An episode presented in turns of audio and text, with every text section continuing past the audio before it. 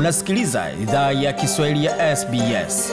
Pata taarifa zaidi kupitia sbs.com.au mkwaju Swahili.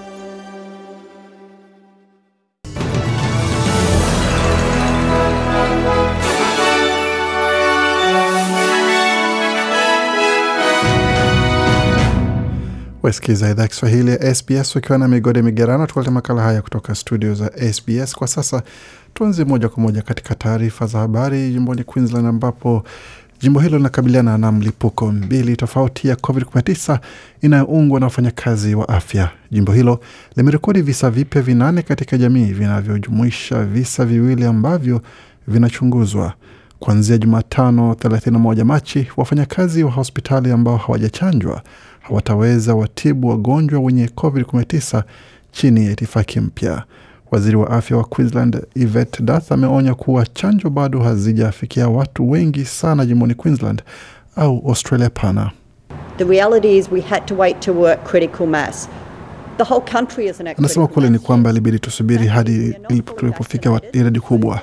Nchi zima haijafikia idadi kubwa bado. Ukweli ni kwamba hatujamaliza kuchanjwa na COVID ni halisi, iko hapa na iko mlangoni mwetu. Hili ni kumbusho lingine la hilo, alisisitiza waziri Dath. Kwa upande wake kiongozi wa jimbo Anastasia Palaszczuk amesema kwamba anatarajia ujio wa kesi mpya katika siku zijazo. It is a very big and a very tough call. Uh, a lot of operators across Anasema ni uamuzi mkubwa na mgumu sana. Wanaofanya operesheni wengi kutoka Queensland bila shaka wanatazamia likizo za shule, na um, tunaendelea kuwa na matumaini kuwa mlipuko huu wa sasa unaweza dhibitiwa katika siku tatu ambazo zitawaruhusu watu kuendelea kufurahia mipango yao ya Pasaka. Majimbo yote na mikoa yameweka baadhi ya viwango vya vizuizi au yamepiga marufuku kwa usafiri kutoka Brisbane. Hata hivyo, mpaka wa jimbo la New South Wales na Queensland unaendelea kuwa wazi. Na waziri mkuu Scott Morrison pamoja na gavana mkuu David Hurley mapema hii leo walishiriki katika hafla ya kuapisha baraza jipya la mawaziri wa shirikisho katika nyumba ya serikali. Ujumbe mpya wa baraza la mawaziri umeanzishwa linalolenga usawa wa wanawake, usalama, usalama wa kiuchumi pamoja na afya. Kukabiliana na viwango vya chini vya kupatwa na hatia katika kesi za ubakaji itakuwa ni kipaumbele kwa timu hiyo. Waziri wa wanawake Marise Payne ameeleza shirika la habari la Nine Network kuwa mkutano wa wiki ijayo na mawaziri wa majimbo na mikoa kuhusu usalama wa wanawake utaendeleza mpango mpya wa utekelezaji wa kitaifa kupunguza vurugu dhidi ya wanawake.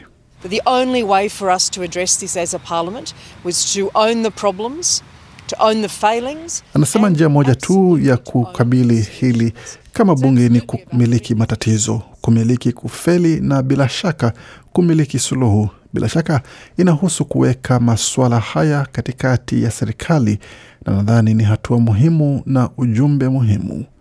Utafiti umepata kuwa katika kesi takriban nane kati ya kumi wanawake waliokabiliwa kwa vurugu ya kingono na wanaume hawakuwasilisha ripoti kwa polisi kwa sababu ya hofu kuwa hawataaminiwa.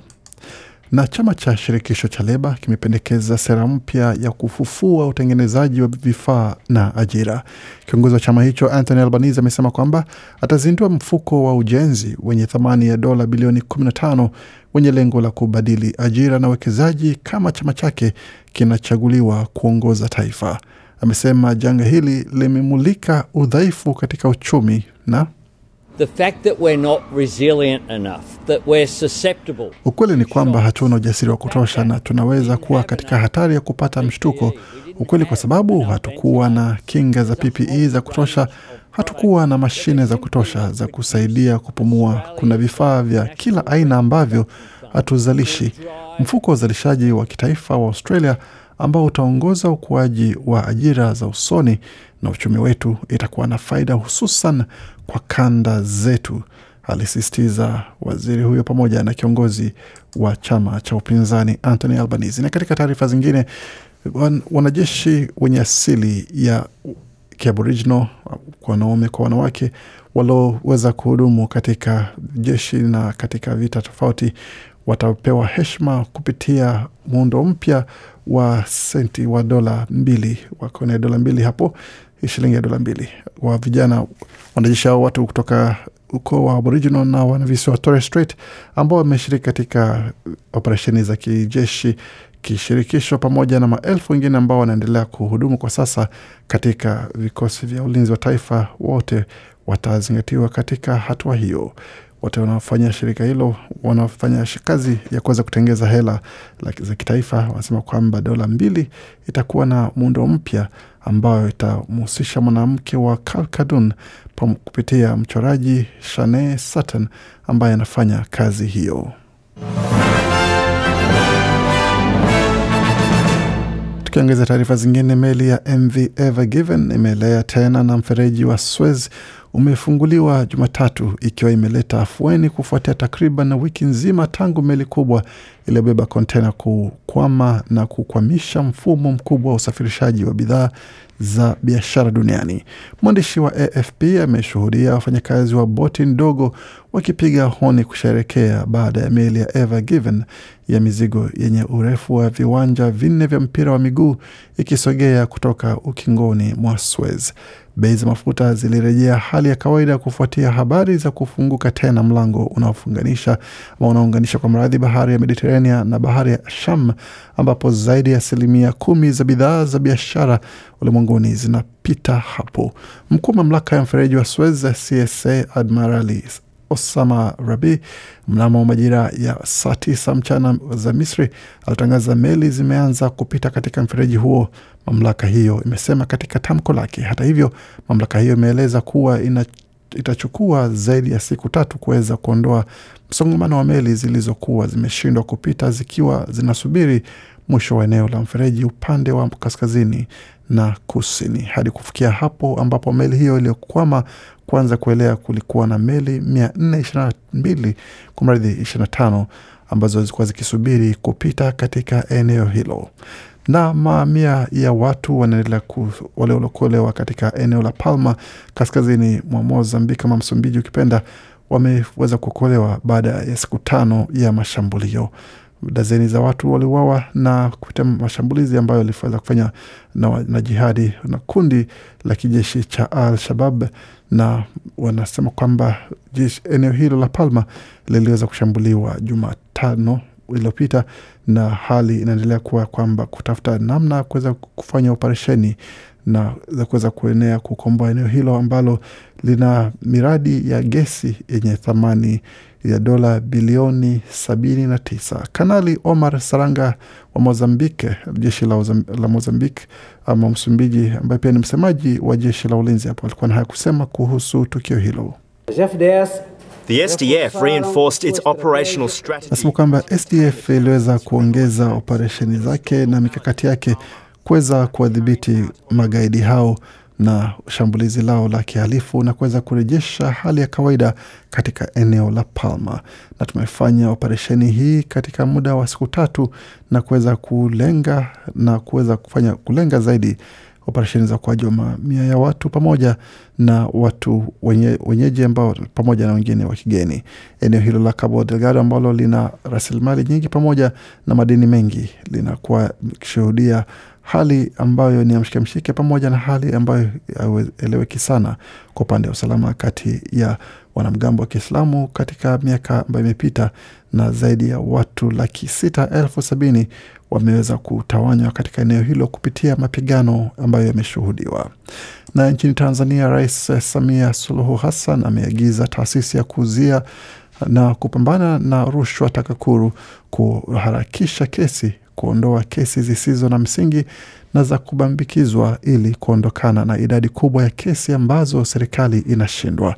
Rais Samia amesema hayo Jumapili baada ya kupokea ripoti ya mdhibiti na mkaguzi mkuu wa hesabu za serikali CAG na TAKUKURU Ikulu ya Chamwino, Dodoma.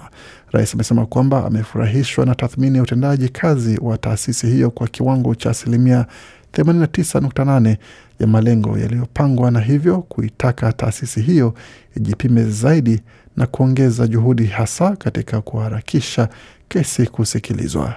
Rais Samia ameitaka TAKUKURU pia kuendelea kusimamia kesi zenye uhalali kwa kuzifanyia kazi kwa kasi na kuzifikisha kunakotakiwa huku iki kupunguza idadi ya kesi ambazo wanashindwa mahakamani. Na unaweza ukasikia ripoti maalum kuhusu hali ya biashara huko nchini Tanzania pamoja na hapa Australia kwa wafanyabiashara wa Kitanzania ambao wanafanya kazi kati ya mataifa haya mawili baada ya makala haya.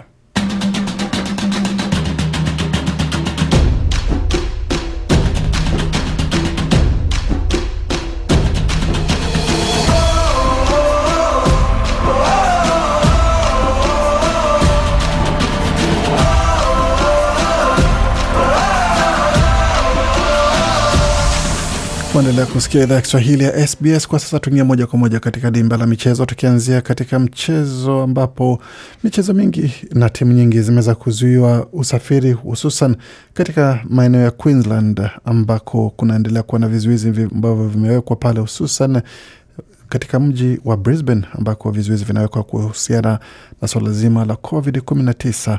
Timu ya Brisbane Lions itaendelea kusalia jimboni Victoria, ambapo itashiriki katika mechi yake ya raundi ya nne katika mchezo huu wa AFL. Na kwa upande wa timu ya NRL ya Brisbane Broncos nayo imehamia jijini Sydney kwa muda ambao haujaelezewa kwamba itakuwa ni hadi lini, lakini timu ya Brisbane Broncos itasalia jijini Sydney kwa muda huo, wakati wanaendelea kufanya mipango kuweza kufanya jinsi wanaweza katatua hali katika eneo hilo. Na kwa upande wa timu ya NBL Brisbane Bullets, kwa upande wao ni kama hawatarudi nyumbani, na ligi hiyo ikifanyiwa maandalizi ya namna mechi zake zinaweza kachezwa na ni wapi mechi zake zitachezwa, wakati timu ya Brisbane Roar nayo ambayo iko jijini Brisbane kwa sasa huenda ikalazimishwa kubaki huko kwa sababu ya usafiri pamoja na mikakati mingine ambayo inawekwa huko.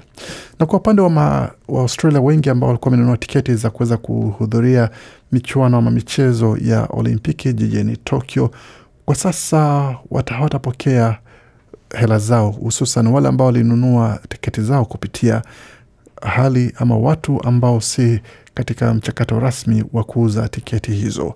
Kunakuwa na asilimia ya watu ishirini, asilimia ishirini ya tiketi ambazo zimeuzwa nje ya kanuni pamoja na nje ya vyombo ambavyo vinasajiliwa kuweza kuuza tiketi hizo. Kwa hiyo wale ambao walinunua tiketi zao nje ya vyombo hivyo, basi ni kusema kwamba hela zao zimepotelea hivyo hivyo.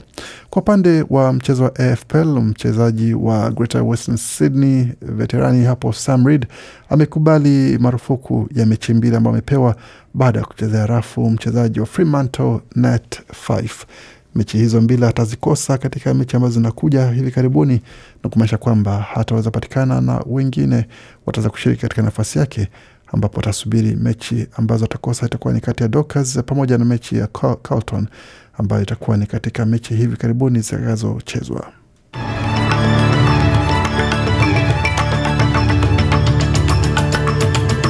Tukiangazia hali ilivyo katika utabiri wa hali ya hewa jijini Sydney kwa sasa nyuzi joto ni 19.5, wakati Melbourne ni 17.9, Brisbane ni 23.1, Perth 28.8, wakati Adelaide ni 25.2, Hobart 19 Canberra 18.7 na Darwin kwa sasa nyuzi joto ni 31 Kufikia hapo 9.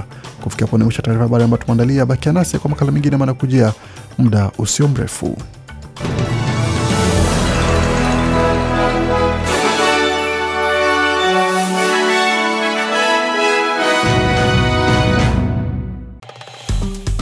Penda, shiriki, toa maoni, fuatilia idhaa ya Kiswahili ya SBS kwenye Facebook.